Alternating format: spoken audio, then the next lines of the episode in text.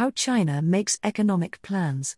A meeting of some of China's most senior politicians at the end of April 2023 concluded with a fairly cautious assessment of the country's economic recovery. Things are improving, they said, but domestic demand needs to improve.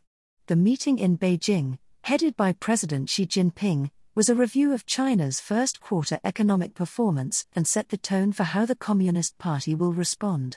On this occasion, the key message was the need for a return to pro growth policies.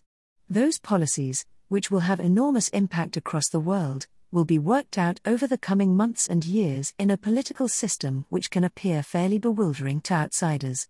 But there is a fixed structure in place, with key moments when China makes plans for its, and in effect the world's, economic and political future. Here is a brief guide to some of the most important recurring events in China's decision making calendar.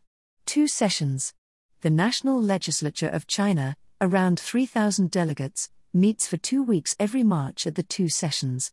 A progress report of sorts, the two sessions often indicate the planned direction of Chinese policy. For instance, after the 2019 event, I wrote about how the two sessions revealed China's desire to improve its level of innovation. This involved major investment in research and development capability, a focus on modernizing traditional industries through internet platforms, and becoming a major international player in artificial intelligence. In 2023, the two sessions' headline moment was the official declaration of President Xi Jinping's third term as General Secretary of the Chinese Communist Party. It was a historic moment, but entirely expected, as the move had already been agreed at the party's Congress last October. The current Chinese policy focus on investing in technology and the urgent vying for microchip independence were both hinted at during two sessions events. Study sessions of the Politburo. The Politburo is the name given to the top tier of the Communist Party's Central Committee and meets frequently to decide on relatively short term, day to day affairs. Its top ranking seven members also hold monthly meetings known as study sessions, where they learn from experts about subjects considered to be of strategic importance. Afterwards, the leaders publicly outline related policy preferences and priorities. For example, after years of studying new technologies to drive industrial policies and encourage investment, during one 2018 study session, the focus turned to developing a new generation of artificial intelligence. This led to a marked increase in government investment and a boom for companies such as SenseTime, Hikvision, and Dahua. The plenums. Another key feature of the Chinese political calendar are the plenums, which follow the Chinese Communist Party Congress. Seven plenary sessions, attended by a few hundred senior party officials, are convened over the five year period between each Congress and are designed to establish a unified vision for China. At one of the 2020 plenums, the perceived inequity of education was addressed.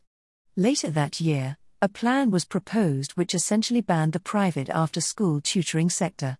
This had global consequences, as almost overnight a whole sector of the economy, worth an estimated 150 billion US dollars, 108 billion pounds, and involving many tech companies providing software for tutoring millions of Chinese children, was wiped out.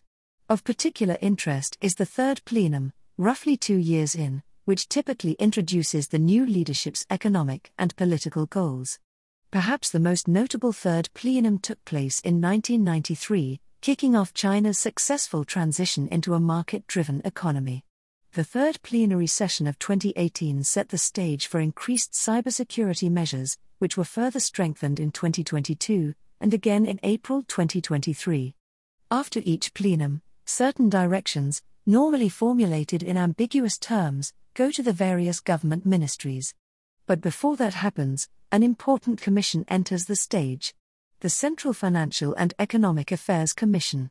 This leads the design of policy directives before they are implemented as policies. The Commission, which is chaired by President Tsai and meets two or three times a year, represents the highest level of discussion on economic issues. In April 2022, for example, the Commission called for stronger investment in infrastructure to beef up the economy.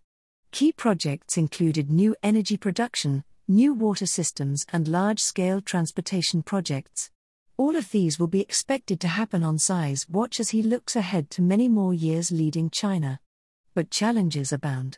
A maturing economy after decades of high growth brings friction, as does the increasingly dominant and visible role that China is taking on the world stage. How Xi deals with these issues in the various decision making gatherings his party stages will be carefully observed by politicians, business leaders, and citizens across the world.